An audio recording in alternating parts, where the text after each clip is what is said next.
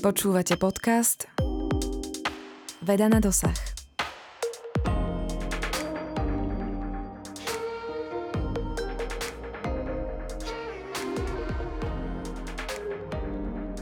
Dobrý deň, milí poslucháči. Dnes sa budeme rozprávať o hubách. Mnohých isto prekvapí, že jedlé huby, ktoré bežne poznáme a zbierame, podľa mykológov nie sú tými najvýznamnejšími. O obrovskom význame širokého spoločenstva húb a o rôznych zaujímavostiach z ich sveta bude dnes rozprávať doktor Miroslav Caboň z Botanického ústavu a Centra biológie rastlín a biodiverzity Slovenskej akadémie vi. Dobrý deň, prajem. Dobrý deň, prajem. Začneme teda od najzákladnejších informácií. Huby nespadajú do kategórie rastlín ani živočíchov. Môžete nám ich teda charakterizovať? Huby sú v podstate organizmy, tvoriace vlastnú samostatnú ríšu, ktorá je nejakým spôsobom rovnocenná rastlinám alebo živočichom. V podstate s každou ríšou zdieľajú nejaké znaky a naopak ich niečo odlišuje od tých rastlín.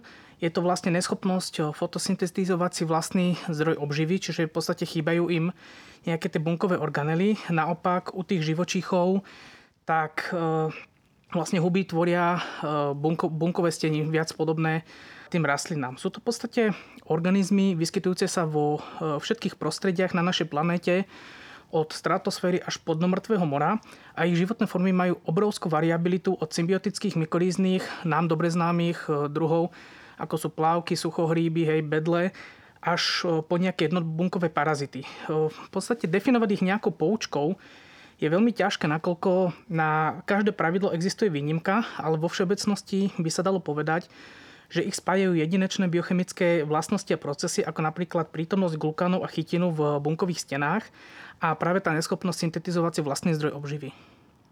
Koľko húb zhruba existuje na Slovensku alebo aj na svete? Ako už som vlastne spomínal, tak tá variabilita tých životných foriem je obrovská, od nejakých húb tvoriacich mycelium a plodnice až po jednobunkové organizmy žijúce v bunkách iných. V podstate v poslednom zozname vyšších a nižších rastlín Slovenska bolo uvedených okolo 2000 vyšších húb, čiže takých, ktoré vidíme voľným okom, ktoré tvoria plodnice. A v Európe národné zoznamy uvádzajú častokrát okolo 10 000 druhov, ale stále je to vždy obmedzené na nejaké územie, napríklad Dánsko, alebo na niečo také. Ono v podstate tie počty je veľmi ťažko povedať, lebo s každým novým vedeckým objavom sa tie čísla menia, ale máme samozrejme nejaké odhady, že v skutočnosti by mohlo byť okolo 2 až 4 milióny druhov.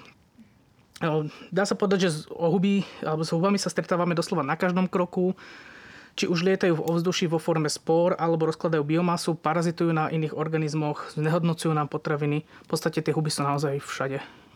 A myslím, že ich je pomerne málo druhov je popísaných. Zhruba o aké percento ide? No, priznám sa, že ono odhadnúť nejaké percento tých popísaných hub je veľmi ťažké. Sú nejaké odhady, že v súčasnosti je opísaných okolo 150 000 druhov, čo naozaj predstavuje, ak teda berieme do úvahy tie prvé odhady, naozaj iba nejaký zlomok z toho celkového odhadovaného množstva druhov. Je treba si však uvedomiť, že mnoho týchto organizmov radiacich sa do ríše húb nie sú voľným okom viditeľné. Žijú v extrémnych podmienkach a nevieme ich hlavne kultivovať v laboratóriách. Donedávna sme dokonca netušili o existencii obrovských veľkých skupín húb. Avšak teda rozvoj niektorých molekulárnych metód známych ako sekvenovanie novej generácie nám umožňuje študovať práve tieto organizmy úplne novým spôsobom, iba na základe prítomnosti ich DNA vo vzorkách. Opis nového druhu sa ale stále riadi nejakými striktnými pravidlami, ktoré musíme dodržiavať. Potrebujeme pre každý novo opísaný druh mať nejaký porovnávací materiál, niečo hmatateľné, o čo sa vieme oprieť, či už nejakú kresbu, prípadne položku. A v podstate nestačí nám poznať iba krátky úsek DNA, potrebujeme poznať ich morfologické, prípadne biochemické vlastnosti. Ono práve preto je opis mnohých skupín stále považovaných ešte dnes za veľkú výzvu. Buď ich teda dostať do kultúry, alebo ich teda naozaj nájsť s nejakými plodnicami, alebo čokoľvek iné. Čím sú huby jedinečné vo vzťahu k ekosystému? V podstate huby majú spolu s baktériami zásadnú úlohu v kolobehu živín, najmä ako saprotrofy, čiže nejaké rozkladače a symbionty, ktoré degradujú organickú hmotu v ekosystéme na anorganické molekuly. To je v podstate potom, tie sú ďalej využiteľné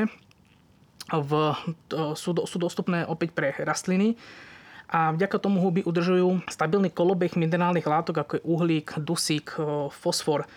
A okrem toho sú huby významnými mikoriznými partnermi mnohých rastlín, čo v podstate prináša benefit, že rastlinám zvyšujú príjem vody a minerálnych látok. To sa potom samozrejme nejakým spôsobom pozitívne odzrkadluje na celkové život a schopnosti ich rastlinných hostiteľov. Ono je v podstate známe, že semenáčiky stromov s vyvinutou mykorízou prospievajú o mnoho lepšie ako semenáčiky bez nej. A okrem toho si huby počas evolúcie vyvinuli širokú paletu ďalších interakcií s organizmami, či už sú symbionti rias alebo živočíchov, patogény, paraziti, hej, tam je toho naozaj veľmi veľa.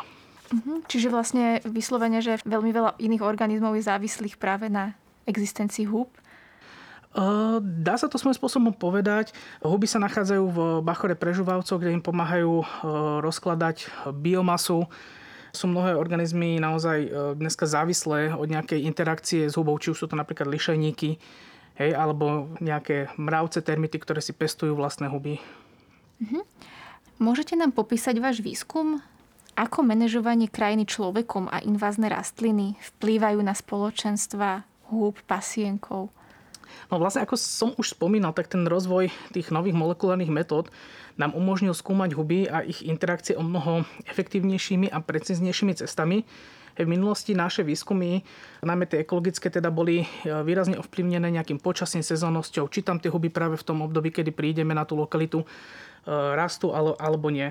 Dnes vlastne vieme zistiť zloženie pôdnej mykobioty, čiže toho celého súboru tých húb v nejakom prostredí, napríklad z pôdy.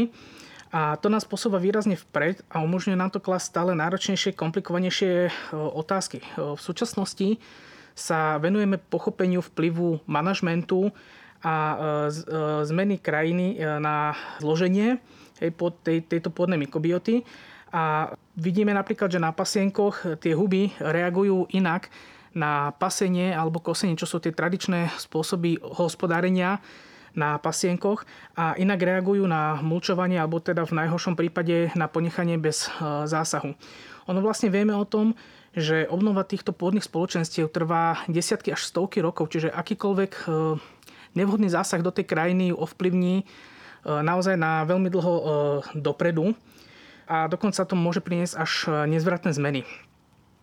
Práve preto sa snažíme sledovať alebo teda pochopiť tieto interakcie tých húb. Napríklad máme projekt na to, že chceme pochopiť, ako reagujú huby na rastlinné invázie, ako sa vlastne mení ten mykobióm počas tej invázie a takisto, aký prínos majú napríklad solitárne stromy, ktoré boli často vysadzané v krajine, na okolné zloženie mykobioty. Do akej miery sú huby významnou zložkou potravy pre zvieratá? V podstate huby majú v prírode nezastupiteľnú úlohu najmä ako tie rozkladače a iba zlomok z nich tvorí nadzemné plodnice, ktoré môžu byť využité na konzum. To samozrejme zistilo veľké množstvo živočíchov, vrátane človeka. A niektoré zvieratá alebo teda organizmy jedia tie huby iba, aby si spestrili jedálniček. Sú však samozrejme aj také, ktoré sú na hubách, dá sa povedať, že životne závislé. Niektoré druhy termitov si napríklad svoje termitiska stavajú tak, aby mikroklíma vo vnútri termitiska vyhovovala špeciálnemu alebo teda známemu rodu termitomyces, ktorý vlastne rastie vo vnútri toho termitiska a tie termity sa tým živia. Takisto vlastne listorezné mravce nosia tú rastlinnú biomasu do svojich mravenísk, kde majú vlastne záhradky, kde si pestujú tieto huby a tie mravce sa živia myceliom týchto húb. A vlastne takýmto spôsobom si huba aj tie mravce, prípadne termity, vyvinuli spôsob spolužitia a dá sa povedať, že to išlo až do takej miery, že tie huby už v voľnej prírode neprežijú bez pomoci tých mravcov, že už tak zleniveli, že už teda sa nechajú pekne obsluhovať mravcami, termitami a pekne si tam niekde rastú, vegetujú. Existujú aj tzv. Dravé huby. Čím sú charakteristické? Áno, niektoré tie huby si vyvinuli naozaj unikátne stratégie na prežitie najmä počas nepriaznivého obdobia. A jednou z týchto stratégií je aj aktívny lov pôdnych červov.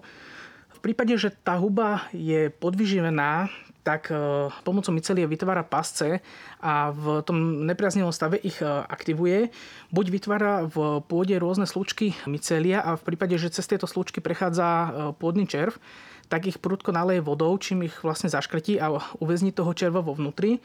Alebo napríklad vytvára tzv. Lepivé hýfy, na ktoré sa ten červ vlastne nalepí a nejakou takou nastavuje dokonca, že tá huba je schopná vylúčiť do prostredia aj paralytickú látku, že toho červa vlastne omráči a následne teda skonzumuje. A takto ten spôsob získavania oživy takýmto štýlom je energeticky veľmi náročný, tak huba sa naozaj k nemu uchyluje iba v prípade, že je naozaj na hranici nejakého podvyživenia. A celkovo je teda známych okolo 200 druhov, ktoré sú schopné získavať živiny aj takýmto spôsobom. A medzi najznámejšie, ktoré takto dokážu loviť, patria asi hnojníky alebo hliva. Hliva?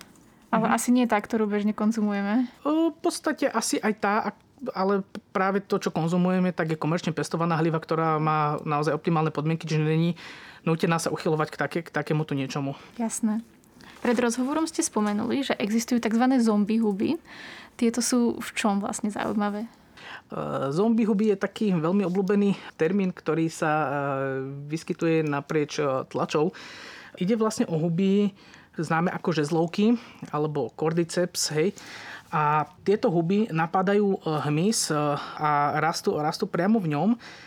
A za istých okolností dokážu ovplyvniť správanie toho hmyzu, že vlastne huba ako náhle napadne napríklad mravca, tak ona chce, aby sa čo najviacej rozšírila do prostredia, čiže ona núti mravca, ovplyvní jeho správanie tak, že mravec sa snaží dosiahnuť čo najvyšší bod vo svojom okolí a v momente, kedy už teda je pred smrťou, tak ho vlastne príde k takému krču, kedy sa mravec zahryzne do nejakého stebla trávy alebo podobne a následne teda z neho vyrastie huba, ktorá sa potom rozpráší, hej, porí do čo najväčšieho prostredia. Hej. Takže vlastne takýmto spôsobom oni dokážu meniť to správanie. A preto tým, že vlastne ten mravec už nemá vlastnú vôľu, tak hej, sa tak nejako objavil termín zombie huby. Wow. Čo také parazitické huby? Majú parazity všeobecne aj nejaký pozitívny význam v prírode, v prípade húb? Áno, určite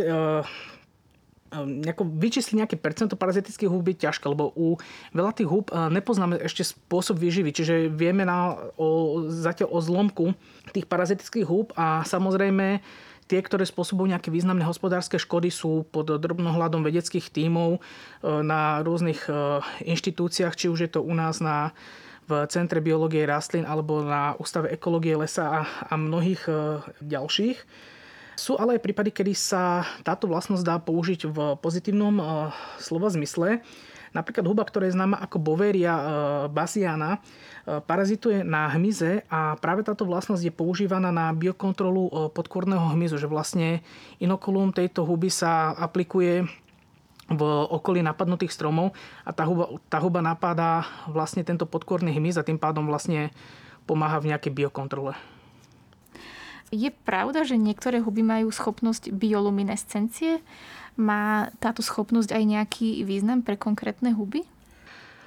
Áno, vlastne tieto huby sa dajú nájsť v temperátnych, čiže aj v európskych podmienkach a tropických oblastiach. A celkovo je známych okolo 75 druhov, poväčšinou bazidiových húb, ktoré majú schopnosť vlastne svetielkovať. A toto svetielkovanie sa môže vyskytnúť v rozdielnych častiach tej huby, či buď v mycéliu, v sporách alebo v plodnici. Všetky tieto huby spája, že majú vlastne rovnakú biochemickú dráhu a enzymatický mechanizmus tohoto svetielkovania, čo vlastne naznačuje, že táto bioluminiscencia sa u týchto húb vyvinula naozaj veľmi skoro v počiatočných štádiách evolúcie. A v podstate všetky tieto svetielkujúce huby sú drevoznehodnúcujúce huby, ktoré rozkladajú drevnú biomasu. Dá sa v podstate na tieto huby sa dá natrafiť aj na Slovensku. Vlastne hubármi zberaná podpňovka, alebo známa ako Václavka Michalka, tak práve u nej sa vyskytuje toto svetielkovanie v myceliu. A kde na Slovensku by sme ich mohli nájsť? V nejakých lokalitách? V podstate táto podpňovka je rozšírená takmer všade. Hej. Je to vlastne drevoznehodnúcujúca huba, ktorá napadá rozkladajúce sa kmene, prípadne nejaké pníky a dá sa nájsť tu v Bratislave, takisto na východnom Slovensku v podstate všade. Len asi treba ísť do lesa v noci? V podstate asi by sme to úplne, to svetelkovanie práve od tejto huby nevideli, nakoľko to, čo vidíme my, sú už vyvinuté plodnice, ktoré zbierame, a to svetelkovanie sa práve u tejto huby vyskytuje práve v tom podhubí, ktoré viditeľné pre nás obvykle nie je. Leda by sme možno utrhli nejakú kôru a pod ňou by sme to videli, ale aké intenzity to je, tak to presne neviem povedať. Ako huby reagujú na klimatické zmeny? Evolúcia a adaptácia hub na klimatické podmienky trvala tisíce rokov. Náhla zmena klímy je niečo, s čím sa tie huby musia vyrovnať hneď teraz a okamžite. A teda pravidla v priebehu veľmi krátkeho časového obdobia. Spravidla tým pádom dochádza k nejakej migrácii do klimaticky vhodnejších oblastí, čo samozrejme za sebou prináša mnohé riziká, ako napríklad ústup nejakých chladnomilnejších druhov, ktoré veľmi nemajú až kam nejako ustupovať, alebo so šírením patogénov, na ktoré napríklad naše organizmy nie sú prispôsobené, nemajú na ne vyvinutú nejakú obrannú schopnosť alebo odolnosť.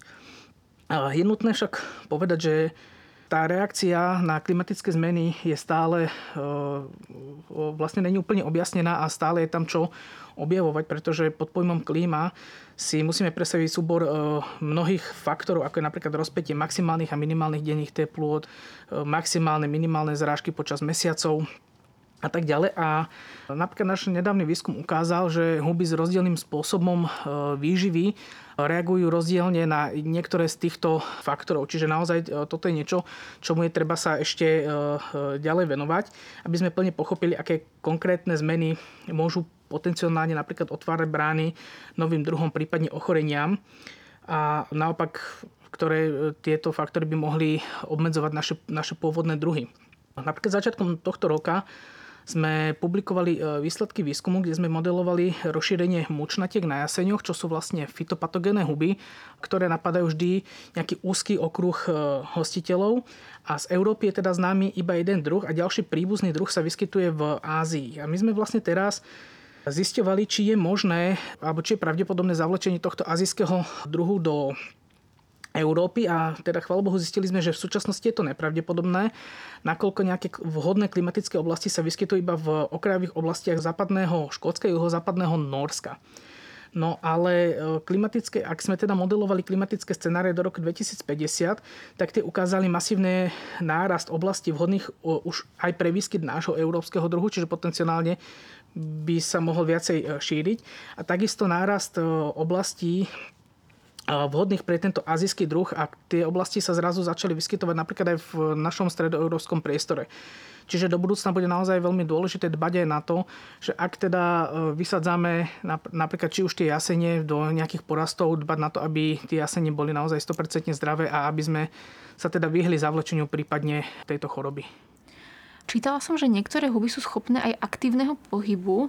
O aký pohyb sa jedná? Asi to nebude tak, ako si predstavujeme. V podstate tam je, že niektoré tie jednoduché alebo jednoduchšie formy húb majú bičikaté štádia, kedy sa môžu teda aktívne pohybovať.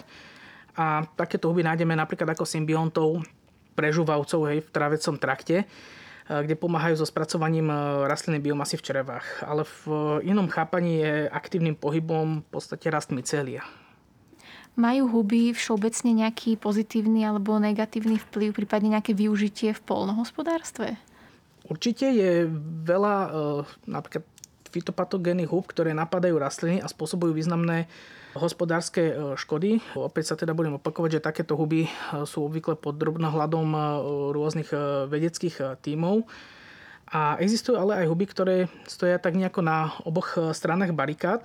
Napríklad huba známa ako Botrytis cinerea napadá bobule viniča a tvorí dve formy. Zhubná forma sa vyskytuje vo vlhkom počasí a spôsobuje znehodnotenie strapcov. Naopak ušľachtilá forma vzniká vtedy, ak po vlhkom období nastúpi suché slnečné počasie.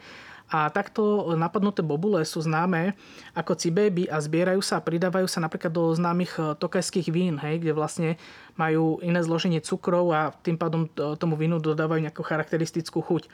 Ďalším takýmto príkladom je huba známa ako Trichoderma, ktorá je v podstate parazitom iných húb a v Práve napríklad pri vinárstve sa používa ako biofungicíd na proti širokému spektru hubových ochorení, ale naopak pre pestovateľov šampiónov je táto huba doslova nočnou morou.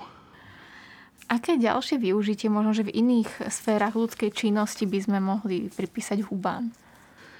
V minulosti sa huby využívali mnohými spôsobmi, ktoré dnes už napríklad ani nevyužívame, napríklad na farbenie látok, výrobu práchna. Dá sa povedať, že dnes si však život bez hub nevieme ani predstaviť. Používame ich ako potravu v biotechnológiách, v kvasných procesoch potravín, či už pekárenských výrobkov, ďalej pri výrobe syrov, nápojov, piva, vína, alebo teda určite ako zdroj mnohých enzymov, ako napríklad inzulín, alebo liečivých látok a antibiotík. A dnes sú navyše nejaké moderné snahy využiť tie huby aj inak, ako napríklad na tvorbu biopaliv alebo ako náhradu dreva v nábytkárstve. Huby sa využívajú aj v biologickej degradácii odpadov. O aké odpady ide? Huby sa osvedčili ako lacný a efektívny a hlavne teda ekologický spôsob odstraňovania širokého spektra nejakých znečisťovateľov z prostredia. Tento proces samotný nazývame mykoremediácia. A huby sú vlastne vďaka svojim nešpecifickým enzymom schopné štiepiť mnoho látok, vrátane nejakých farmaceutík alebo voľných látok, ktoré sú odolné aj voči bakteriálnemu štiepeniu. Dokážu napríklad štiepiť pesticídy, herbicídy, rôzne aromatické uhlovodíky. A vlastne vďaka týmto vlastnostiam sa používajú ako lacný spôsob odstraňovania škodlivých látok, napríklad v čističkách odpadových vôd. Niektoré huby sa dokonca ukázali ako užitočné pri odstraňovaní kontaminantov v extrémne chladnom prostredí alebo v radioaktívnom prostredí, kde vlastne tradičné sanačné metódy sa ukazujú ako príliš nákladné alebo kvôli extrémnym podmienkam nepoužiteľné. Vy ste už načrtli lišajníky, ako spolužijú sa organizmy s hubami. Ešte by ste k nim niečo možno dodali? V podstate lišajníky sú takým príkladom symbiózy huby s riasou alebo sinicou, pričom tá huba zabezpečuje príjem vody a minerálnych látok a tvorbu nejakých štruktúr pre rozmnožovanie. Riasa alebo tá sinica naopak je schopná fotosyntézy a tým pádom zabezpečuje výživu organickými látkami. Ale v tomto vzťahu je huba tá dominantnejšia, preto sa vlastne lišajníky stále nejakým spôsobom radia do húb. A vlastne vďaka ich citlivosti na znečistenie sa výborne hodia ako bioindikátory na hodnotenie kvality životného prostredia. Ono v podstate lichenológia, to je celý samostatný odbor mykológie, a lišajníkom sa venujú celé vedecké týmy, či už napríklad u nás na pracovisku, alebo rôzne v zahraničí. A viem, že existujú aj rôzne estetické huby, alebo kvázi nejaké pekné huby. Dajú sa pestovať doma a aké možno podmienky si vyžadujú? Či im nejaká izbová klíma vyhovuje? K tomu úplne asi presne neviem povedať. Samozrejme, to vnímanie nejakej estetiky je u každého človeka iné. Niekto sa teší, ak mu vyrastie nejaká pekná hliva. Niekto sa možno poteší, ak mu vyrastie nejaká pekná huba niekde na kmeni stromu, pričom možno si neuvedomuje, že tá huba mu môže ten strom nejakým spôsobom zlikvidovať. Ono v podstate to pestovanie, to je známe tých húb už od nejakého 18. storočia, kedy sa v Paríži objavilo tajomstvo pestovania šampiónov. Išlo v podstate o náhodu, kedy vlastne obchodník, ktorý spracovával melóny, tak vyhodil zvyšky pečiarok na kompost a zrazu mu tam začali rásť huby, ktoré sa teda neskôr presadili pod pojmom parížske huby. A to vlastne naštartovalo celú éru pestovania hub vo Francúzsku. A dneska asi ľudia najjednoduchšie si môžu pestovať hlivu, ktorú veľmi často kúpia už teda naočkovanú niekde v záhradkárstve. Ale poznám ľudí, ktorým napríklad v predzahradkách rastú aj smrčky na nejakej tej drti, že naozaj teda tie huby dokážu rásť všade možne, ale ono v podstate kultivácia huby je niekedy veľmi ťažká, takže ne všetky huby sa určite dajú nejako jednoducho kultivovať v bežných podmienkach. Majú huby ešte nejaké zaujímavé tajomstvá, o ktorých ľudia bežne nevedia? No určite vlastne huby majú mnoho tajomstiev, o ktorých nevieme, preto je to vlastne považované stále za výzvu a máme stále čo ešte skúmať do budúcna. vlastne množstvo húb stále nemáme známe nič o ich spôsobe výživy ani nejakých ich interakciách v prostredí. A práve odhaľovanie takýchto tajomstiev je výzvou pre vedcov, pretože naozaj pre to hodnotenie v tom prostredí to môžu byť niekedy veľmi zásadné informácie. Prečo ste sa rozhodli práve pre výskum húb? No, dá sa povedať, že vlastne záujem o huby už pochádza od mojich gymnaziálnych čias, čiže v podstate nejaké študovanie na prírodovedeckej fakulte bolo pre mňa úplne jasná voľba. Môžem povedať asi, že ja som vlastne ani nikde inde nepodával prihlášku, iba na prírodovedeckú fakultu. A vlastne počas mojich vysokoškolských štúdí som dostal výborné zázemie pre vypracovanie mojich bakalárskych, diplomových aj doktorskej práce na Botanickom ústave, ktoré boli viac menej zamerané viac taxonomickým smerom na morfologické znaky druhov a identifikácie a tak ďalej. A v súčasnosti ma teda veľmi teší, že rozvoj nových metodík nám umožňuje pýtať sa lepšie, precíznejšie a komplikovanejšie otázky a viacej teda smerujeme do tej funkčnej diverzity tých húb, do tej ekológie, ako huby reagujú v prostredí, ako ich ovplyvňuje klíma, ako reagujú na rôzne disturbancie v prostredí a je teda naozaj toho veľmi veľa, čo ešte chceme obsiahnuť a čo vlastne chceme nejakým spôsobom zodpovedať. A najlepšie na tom je to, že s každou novou odpoveďou sa otvára priestor na XY ďalších otázok. Čiže naozaj je to veľmi komplexné a stále ešte veľmi neprebádané veľa vecí z tých húb. Takže máme sa ešte na čo tešiť do budúcna. Dobre, ja vám veľmi pekne ďakujem za rozhovor. Ďakujem aj za pozvanie. Vám, milí poslucháči, ďakujem za pozornosť. Dnes bol mojím hosťom doktor Miroslav Caboň z Botanického ústavu a Centra biológie rastlín a biodiverzity Slovenskej akadémie vied.